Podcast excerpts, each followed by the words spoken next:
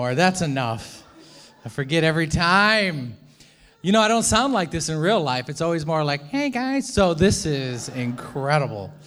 Uh, we are in the middle of our series right now, eh, our Oikos series. We have this message today. Next week will be our last message in the Oikos series, and then we will get into Palm Sunday, obviously, then Good Friday, and then Easter, which we're very, very, very excited about. Um, just really quick about our Oikos series that you should know is that it's a biblical, it's biblically being very intentional. It's this whole process of seeking to share the gospel with those who are our family and our friends and those who are close to us, our oikos, our home, our people, your people.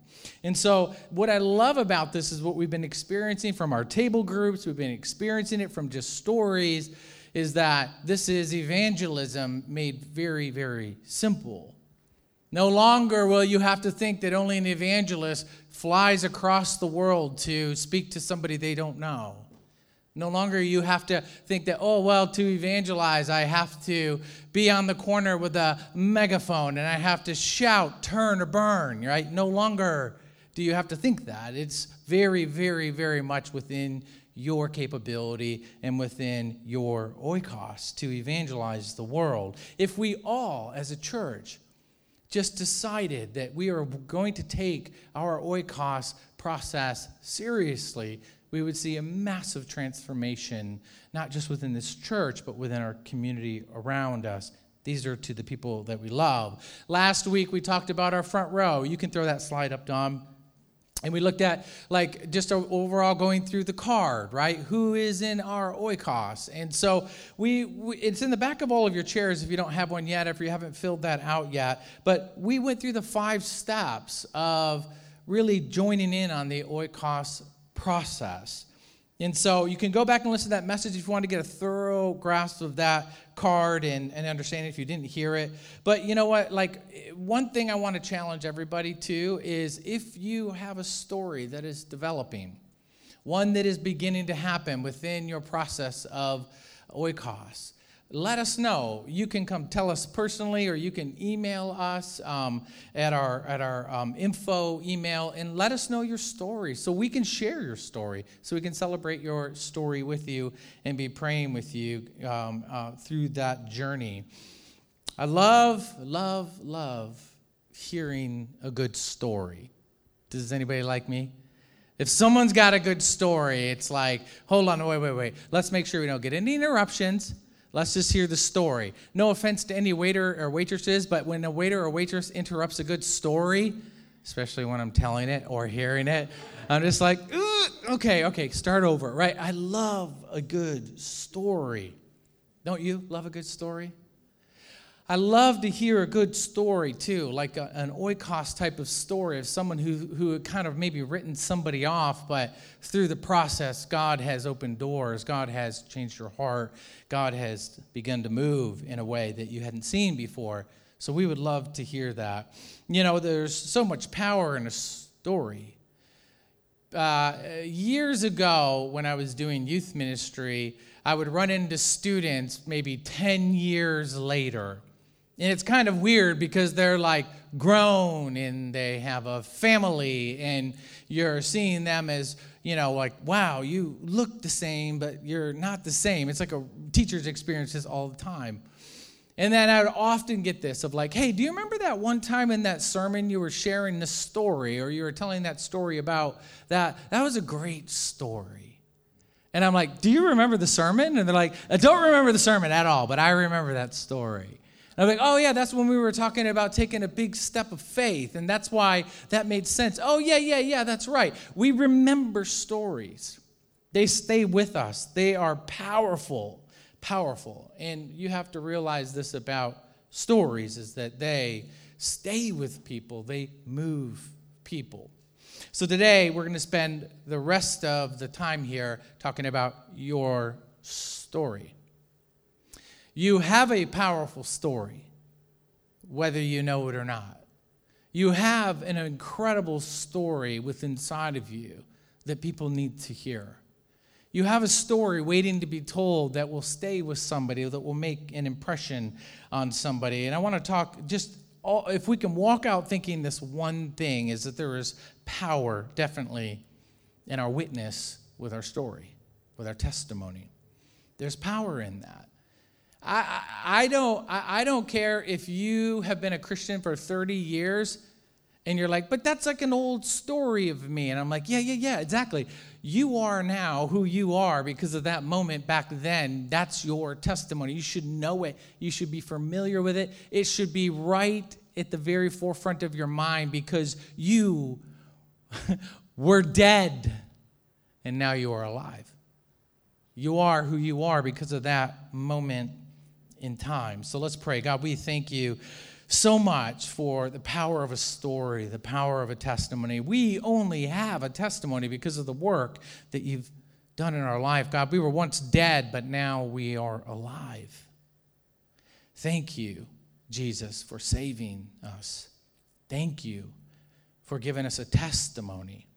And God, I ask that each person in here remembers, connects with, becomes very familiar again with what that story was who they were and who they are now and what happened in that moment.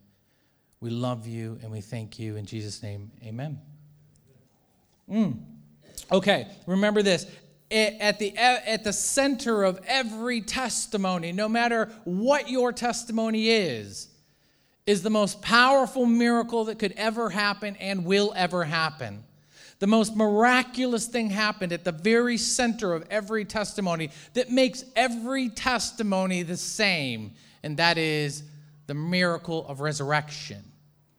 That you were once dead, you were once lost, you were once gone, and you had returned. You were found.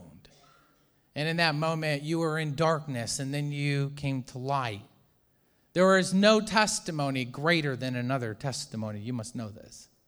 You were dead and now are alive. Resurrection is what connects all stories, whether you were raised in a Christian household. I have had people, because I usually like to ask, like, okay, when did you become a believer?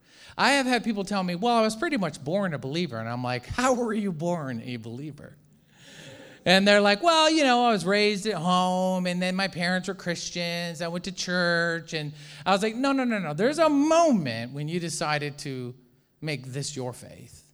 Tell me about that moment when you made this your faith, when you began to become serious, when you said, I choose you, Jesus, over anything else.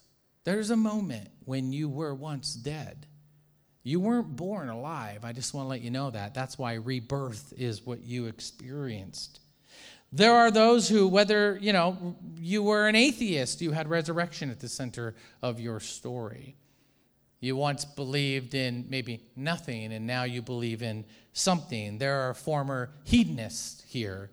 I don't want to point you out but your life was about whatever you could indulge in and whatever you wanted, and you, you restrained from nothing. And now you found something in a moment of resurrection that put you on a different path. There are former addicts in here who were once about and consumed by something else and driven by something else, and now are compelled in a different way. There are former apathists here. I don't even know if that's a word, I made it up, but spell check didn't stop me. So, an apathist, somebody who just was like, meh about your faith. And now your faith is on the rise and on the move because resurrection happened. There are former criminals. And at one, at one point, your life was about something else, and now it is going in a different direction. There are former, you name it, religions in here who have found Christ as the way. At the center of all of these stories and testimonies is resurrection. I always have a hard time when someone says, Well, my testimony is not that exciting. And I'm like, I, I, I know this is, I'm overstating this. No, I'm not overstating this. The, the, the, the thing about saying your testimony is not exciting is like if someone were to die here and came to life, that's what happened in you. Your testimony is exciting. It does relate to somebody, it does connect, it does have power, and it is miraculous. Your story is yours, it's unique to you. Someone should hear it. Many people should hear it. You, if you were born in, if you were born into a household of faith and you were raised in the church, why can't you share your testimony with somebody who was not? Why can't you share the power of resurrection with somebody who doesn't have it all your experience? That's the beauty of a testimony. Resurrection is the same. You know, we are driven by human stories all throughout history. I think the way we're wired is to hear a story. When in antiquity, when they wanted to pass down a value, they passed it down in story. And then they would translate the value and they would hold on to the value. Stories shaped us, story has to have molded us, they inspire us. They have convicted us. How many times have you heard a story, watched a documentary, saw something, and said, I'm going to do that too. I'm going to push on through now too. Or you've watched something that convicted you, revealed something through a story. They move us, they pass on values, ultimately, stories affect us. Where is Hagoth, or Hagoth, right? Your life is about telling stories, right? You do it through film. And this is what I appreciate about you because I can see it when you begin to tell it through film. And I'm like, this guy's telling a story that's moving me, changing me, getting me to think something differently. It's a powerful gift you have to share someone else's story. And you also have your own story. They move us. It's why you do what you do, because you know it has its effect. Stories impact people. You have a story. Pope St. Uh, Paul VI, he said this Modern man listens more willingly to witness than to teachers. And if he doesn't listen to teachers, it's, if he does listen to teachers, it's because they are witnesses. We can preach all day long, but there's something compelling through a, a testimony. There's something compelling through a witness to something. This pope was interesting because he was the first pope to leave Italy in a century. He's the first one to ever fly in a plane. He went to all, all the continents and he evangelized. Wait, is Antarctica a continent? I don't think he went there, but he went to the others. And he went and they called him the pilgrim, the pilgrim pope because he wanted to be around, share stories and witness, not just speak and tell uh, and teach from, uh, from his uh, very simple place in the Vatican, but he wanted to go out and be a part and share stories and be a witness.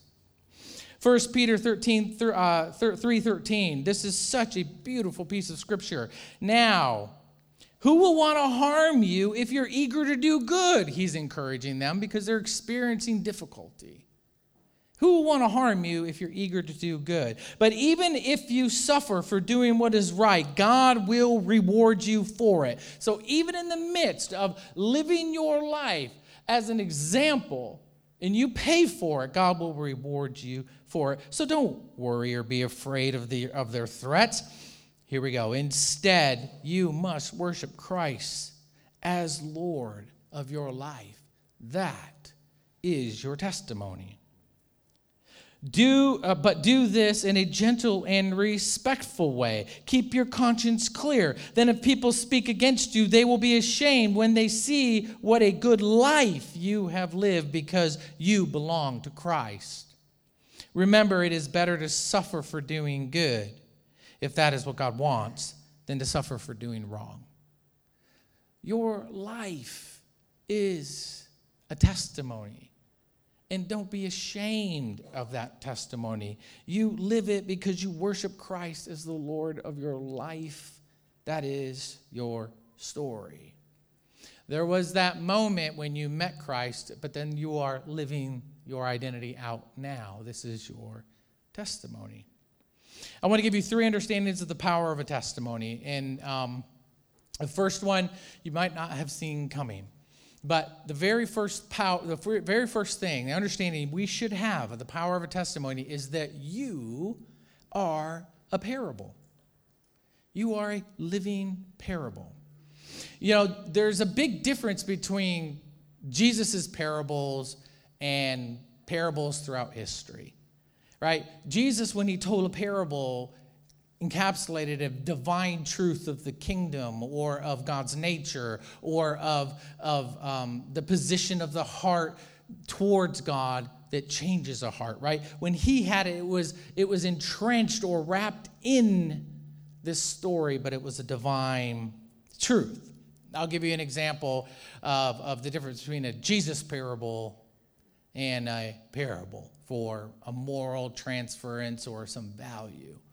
I was reading this uh, interesting one, uh, an old Jewish parable, and the parable goes like this. There was a man who was praying one day, and God had come to him and said, Listen, I'm going to give you three wishes. Now, this isn't typically what God does, but he's like, I'm going to give you three wishes. And so he's like, Okay, wow, that's great. Three wishes, whatever I want, whatever you want. Okay, great. And then so he says, But every wish I give you, what I give you, I will give double to your neighbor. And he's like, Great, this is great. Okay. So he asked the first thing, I want to see my lands expand. I want vast, great lands. And God says, Great. He grants him the land. And one day, as he's walking through his land, he sees his neighbor celebrating because he has double the land. And he does not like this. It's very hard. But he goes back to God and he says, Okay, I have my second wish. My second wish is this is that I want to see my livestock just expand so it fills my land, so I have the most livestock. And God says, Great, I'll give you that wish. And he's walking out and he's looking at his livestock, and then he sees that his neighbor has twice as much livestock, and then he becomes angry. And then he goes to God, he says, I have my third wish. I wish that I was blind in one eye. it's such a good parable. It says so much, right? But it passes this certain value of like coveting and, and, and, and, and the keeping up with the Joneses and not being satisfied and then also wishing evil on those who have more. Contrast that with the parable of the prodigal son. The prodigal son is a beautiful parable because Jesus is telling this story and he is going on and sharing what is the story have in it. The story has a son who has left and disgraced his father, an older son who is angry at his younger brother and says, He is no longer my brother. And then you have a father who is desperate for his younger son but loves his older son as well. And the story, as Jesus begins to tell it, is about the, the Israelites who will one day be called to accept their Gentile brothers and bring them into God's oikos. And the story, story shares of the struggle, it shares of the difficulty, and it shares of the story of God's heart and what he desires for this world. There is a very big difference between those two parables you are a Jesus parable. You are a story. Look at Jesus' parables are like. If you read them all, and there are many of them, many of much of his teaching was in parable form. They're realistic.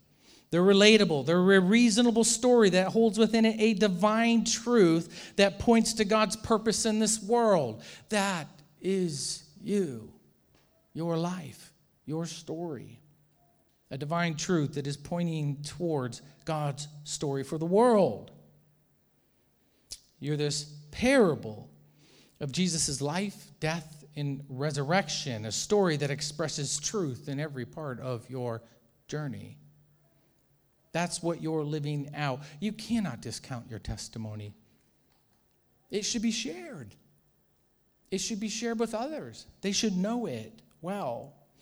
You know, I was reading about this lady named Joni, Joni Eareckson uh, Tada, and she's famous for uh, famous author, radio host, right? Um, uh, for Disabilities Act, working with Congress.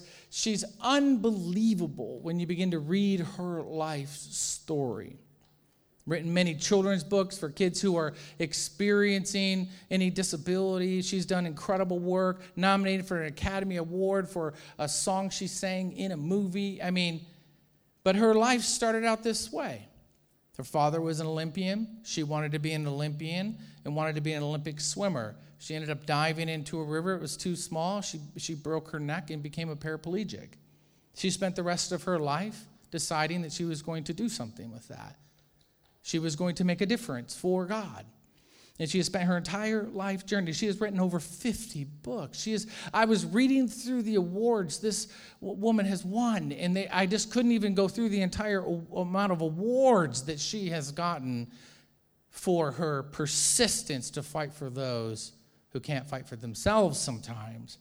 If you read James 1, which is worth reading, this James 1 really speaks to this woman is a parable of James 1, her life journey. She said this We will stand amazed to see uh, the top side of the tapestry of how God beautifully embroidered each circumstance into a pattern for our good and His glory. That is parable living. Let me read uh, Colossians 3 9. It says, For you have stripped off your old sinful nature and all of its wicked deeds. Put on your new nature and be renewed as you learn to know your Creator and become like Him. You are a living parable pointing to the Creator. But I love verse 17, it's worth uh, highlighting. And whatever you do or say, do it as a representative of the Lord Jesus, giving thanks through him to God the Father. You are an unfolding parable carrying divine truths that people will listen and see and perceive. Not every parable that Jesus told to his crowd was understood, and sometimes not meant to be understood. But people would get a glimpse of a divine truth within the parable, and then he would be able to fill in the blanks. That's what you are. And at the moment when someone asked, Can you actually explain to me how you live the way you do, why you do what you do, what is changed in you, what is happening in you, you could then give the lesson to the parable. The second part is this is to understanding the power of a testimony is transformation prompts testimony. Does it not? Uh, have you ever experienced transformation and kept it to yourself? I, I've seen your Facebook posts. Come on. Stop. Have you ever experienced something and in transformation and kept it to yourself? Thank you. Oh. That's better than an amen. I went through this weird phase. Chad knows me. I go through all kinds of phases, and I love to uh, evangelize about it. And so one time I was went through a phase of just eating all meat, just meat, just red meat. Actually, breakfast, lunch, and dinner, red meat. I did it for an entire month, and I was just like, oh, I feel great. I feel, oh. and I'm, I'm, I'm proselytizing people. Like, have you ever tried to just eat red meat all the time?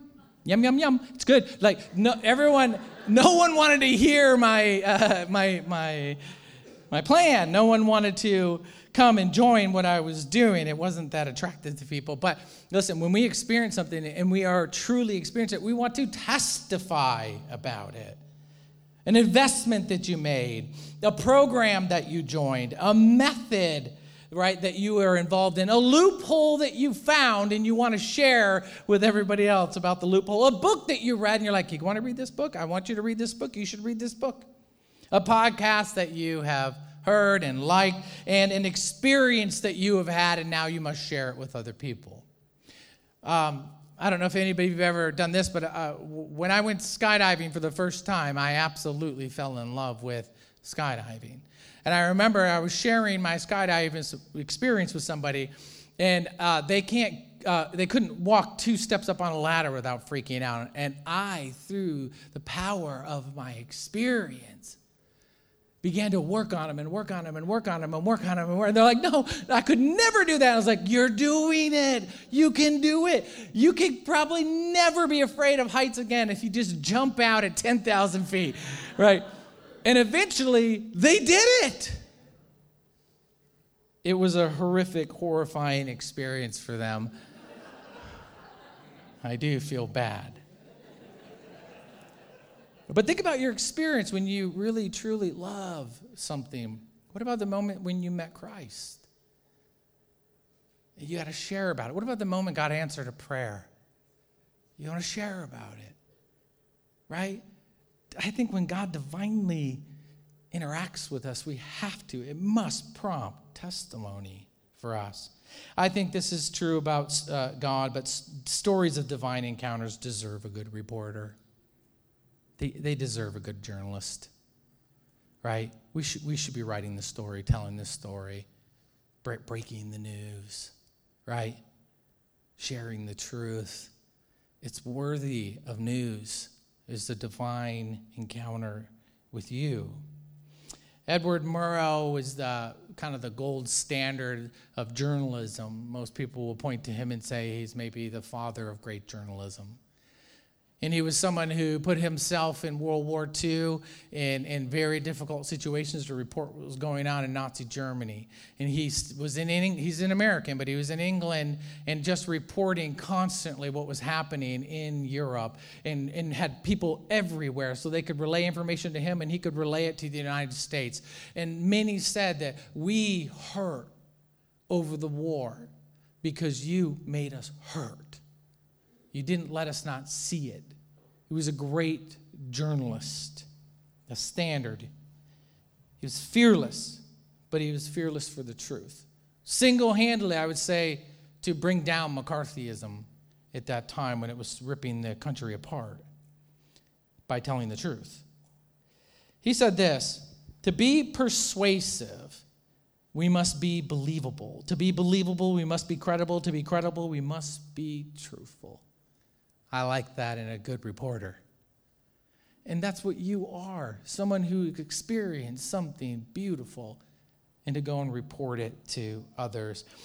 Transformation prompts testimony. You want to hear one of the best testimonies told after transformation? It's King Nebuchadnezzar after Daniel has interpreted his dreams. In King Nebuchadnezzar, this great God of a man, proclaimed like a God, has a divine transformation.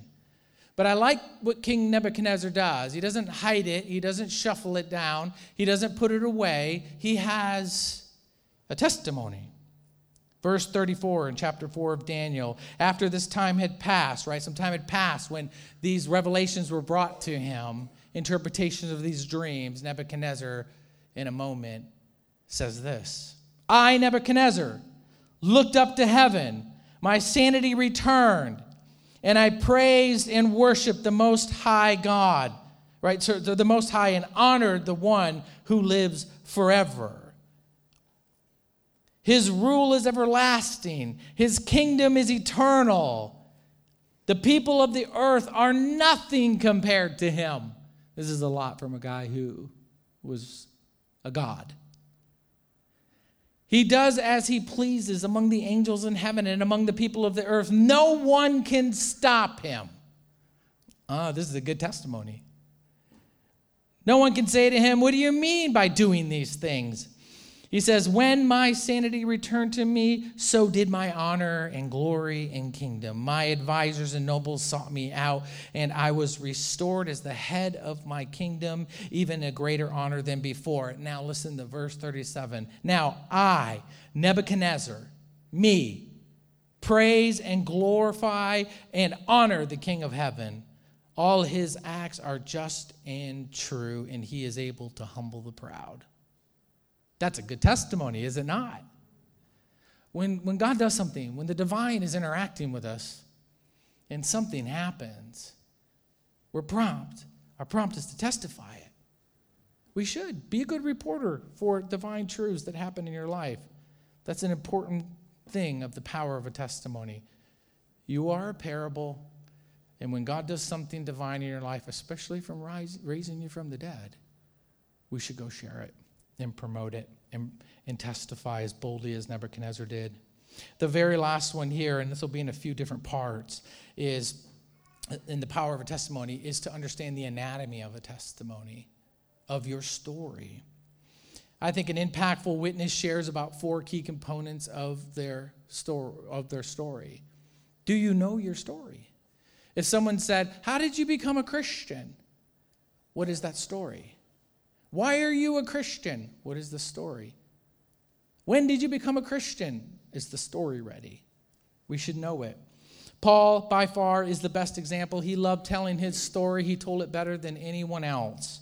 Uh, we hear his story three times just in the book of Acts. He's told it in other spots where he wrote just parts of his story. Acts, tw- Acts chapter 26 is the very best model that we could have. Now, if you remember when we studied Acts chapter 26, we're going to look at his testimony just a little differently in the components of which he shared them.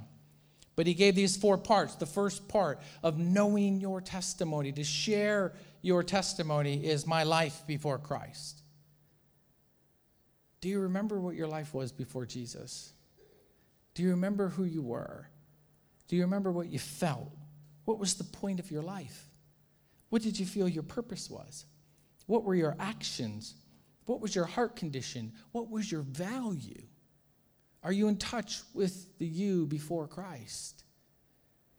I remember when I became a believer, I just wanted to re- just act like that Ryan never existed. If, were you like that? Anybody like that? You're like, people would say, like, oh, wow, you're, you're just like so different. I'm like, yeah, yeah, yeah, let's not talk about that, that guy. Let's just talk about right now.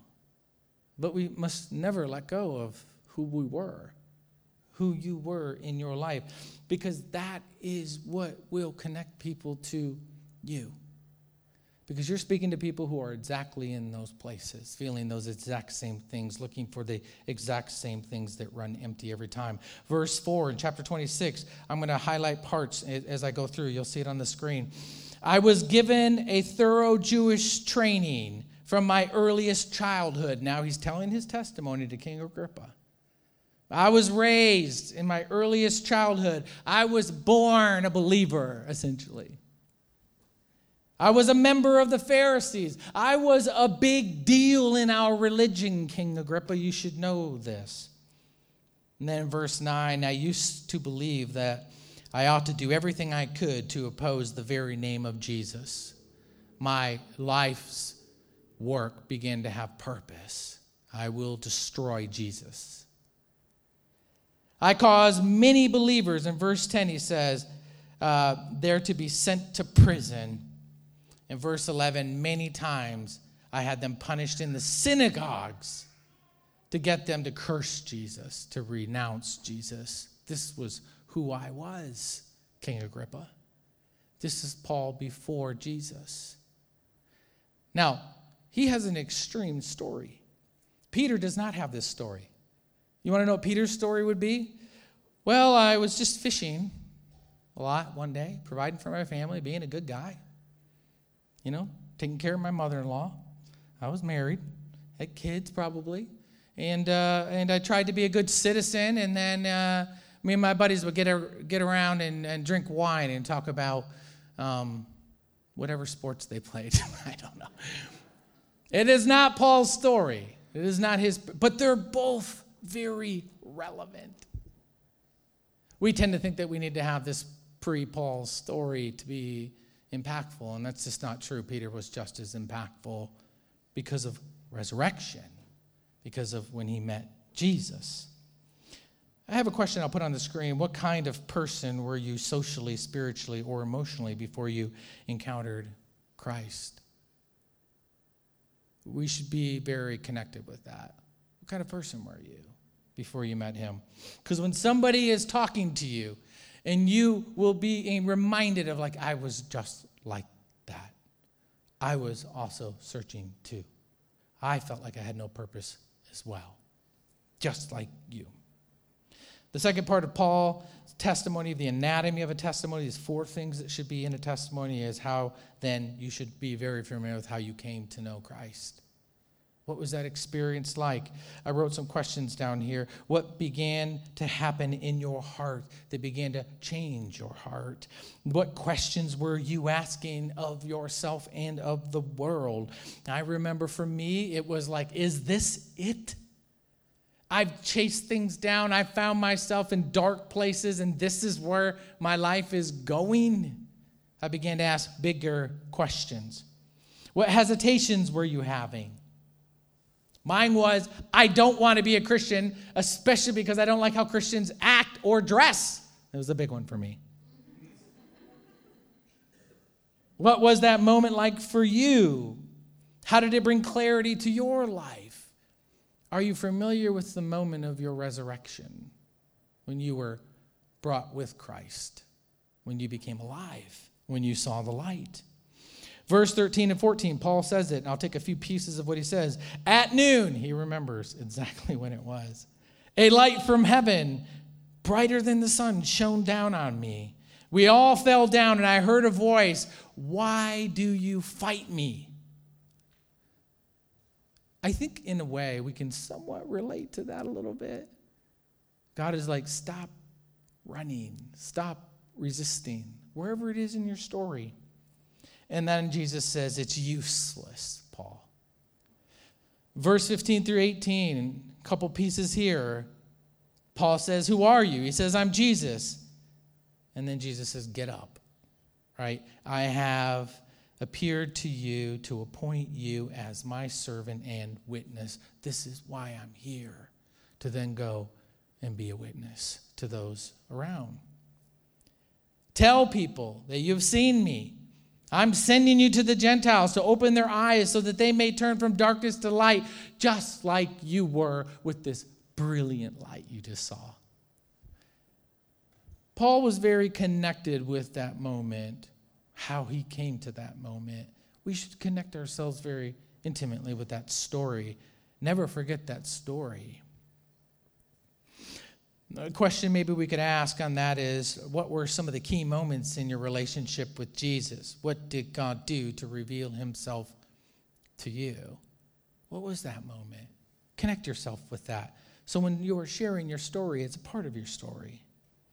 The third part here, the third thing that Paul, I think, takes into account when sharing your testimony is my life in Christ. What's it like now? What has changed? What do you see? How do you see the world? How do you see yourself now? How has it impacted your relationships, your community, your personal life, your purpose, et cetera, et cetera, et cetera? What has manifested from that moment where you met Christ? How could you tell the story of Christ's work in you as you are trying to model him? Here's what Paul says, verse 19. This is what happened. I obeyed the vision from heaven. I followed it. I listened. Verse 20, I preached first to those in Damascus, then to Jerusalem, and then throughout Judea and also the Gentiles, that they must repent of their sins and turn to God and prove uh, they have changed by the good deeds that they do. I was there, I preached it, and I made sure that they learned it and grew in it. Verse 22 God has protected me right up into the present time so I can testify to everyone from the least to the greatest. This is what God has done with me post that encounter. Paul knew how to tell his story very, very, very well. My question here is how has a relationship with Jesus allowed you to live a life that is freer? We should know this, fuller, and more joyful. What do you want others to know about having a relationship with Jesus? What do you want them to know about that? And how has that impacted you that you would want them to experience? And the last one, I think, and when you're sharing your testimony, is to be ready for the invitation to know Christ. And I wrote about a whole bunch of things. I'm just going to read them when we're thinking about inviting someone else is you know, let them know the hopes that you have for your friends, your family, your relationships, and how they've been on your heart for years, or you've been praying for them. You know, does your pre Christ life relate to them now, and can you relate to them? Have they felt God calling them to faith? Is a good question. Uh, would they like to begin that journey with you? and a commitment that, hey, I'll be with you every step of the way if you want me to be. I'm just here. I appreciated so much what somebody said in one of our uh, Oikos groups, and they just said, listen, I'm just trying step by step to just Eh, you know be there for this person in my oikos card and and i don't know what to do exactly i don't know how to say everything right but i'm just just just like i've, I've done what i could and I'm seeing some movement. And now there's some questions being asked. I love that. They're inviting them to know Christ step by step, and they're in the journey with them as that person seeks. Verse 26, in chapter 26, Paul says this about when it comes to his invitation I speak boldly, for I am sure of these events. I am positive about resurrection, and I am positive about salvation. My whole life has changed because of that. Verse 27, Paul says, King Agrippa, do you believe the prophets? Essentially, do you believe what I'm saying to you? Does it resonate with you? I know you do. And then in verse 28, Agrippa interrupted him, Do you think you can persuade me to become a Christian so quickly? And that might be tough to hear. But Paul replied, Whether quickly or not, I pray to God that both you and everyone here in this audience might become the same as I am. That's an invitation. I think we think the invitation has to be so much more than what it is. That's an invitation. I just pray that you experience what I have experienced, and I will not stop praying for you. Maybe you don't become a believer quickly, but I'm not going to stop praying that you are as I am. Those are those four parts. This is why that's why chapter 26 is one of the best. Because we see these four parts that are so effective of a testimony. But do are we familiar with those four areas? And are we willing to take the step in that fourth one like Paul? To invite someone into the salvation we have experienced. Here's a question to ask. With what message do you want to leave your listener as you're sharing your testimony? And what steps do you want them to take? We should be aware of these things as we're entering into that part of our testimony. We'll close with this. Just remember this you are a parable. What God is doing in your life day to day, biblical truths, changing your life, and you're living them out. And be willing to give reference, be willing to give honor to where that change is happening and share that with them as they're asking, What's the meaning of this parable I see unfolding in front of me? Remember, transformation prompts a testimony. Be a good reporter. Do not be afraid and do not be ashamed. You have a great story to tell. And remember Paul's example of my life in Christ, right? Or my life before Christ, my life coming to know Christ in my life since then, and the boldness to invite them with you. Let's pray. I want to read while your heads are bowed because I wanted you to just take this passage in. Paul writes this to Timothy. I think it would be good to speak over you. 1 Timothy 1. For this reason, I remind you to fan into flame the gift of God, which is in you through the laying on of my hands. For God gave us a spirit not of fear, but of power and of love and of self control. Therefore, do not be ashamed of the testimony about our Lord, nor of me, his prisoner, but share in the suffering for the gospel, for the power of God verse 9, who saved us and called us to be a holy calling, not because of our works, but because of his own purpose and grace. Do not be ashamed of the testimony and fan the flame. Fan the flame, the gift that God has inside of you, the story that God has inside of you and go out and share it because it's not based on your works, it's based on His grace. People love stories, and people should know yours. God, we love you and we thank you for the moment of transformation within the hearts of people in our church. Some of us in here, God, may have never shared our testimony with another. And God, maybe we will move into that direction. Some of us have a story to tell that someone's waiting to hear on the other side.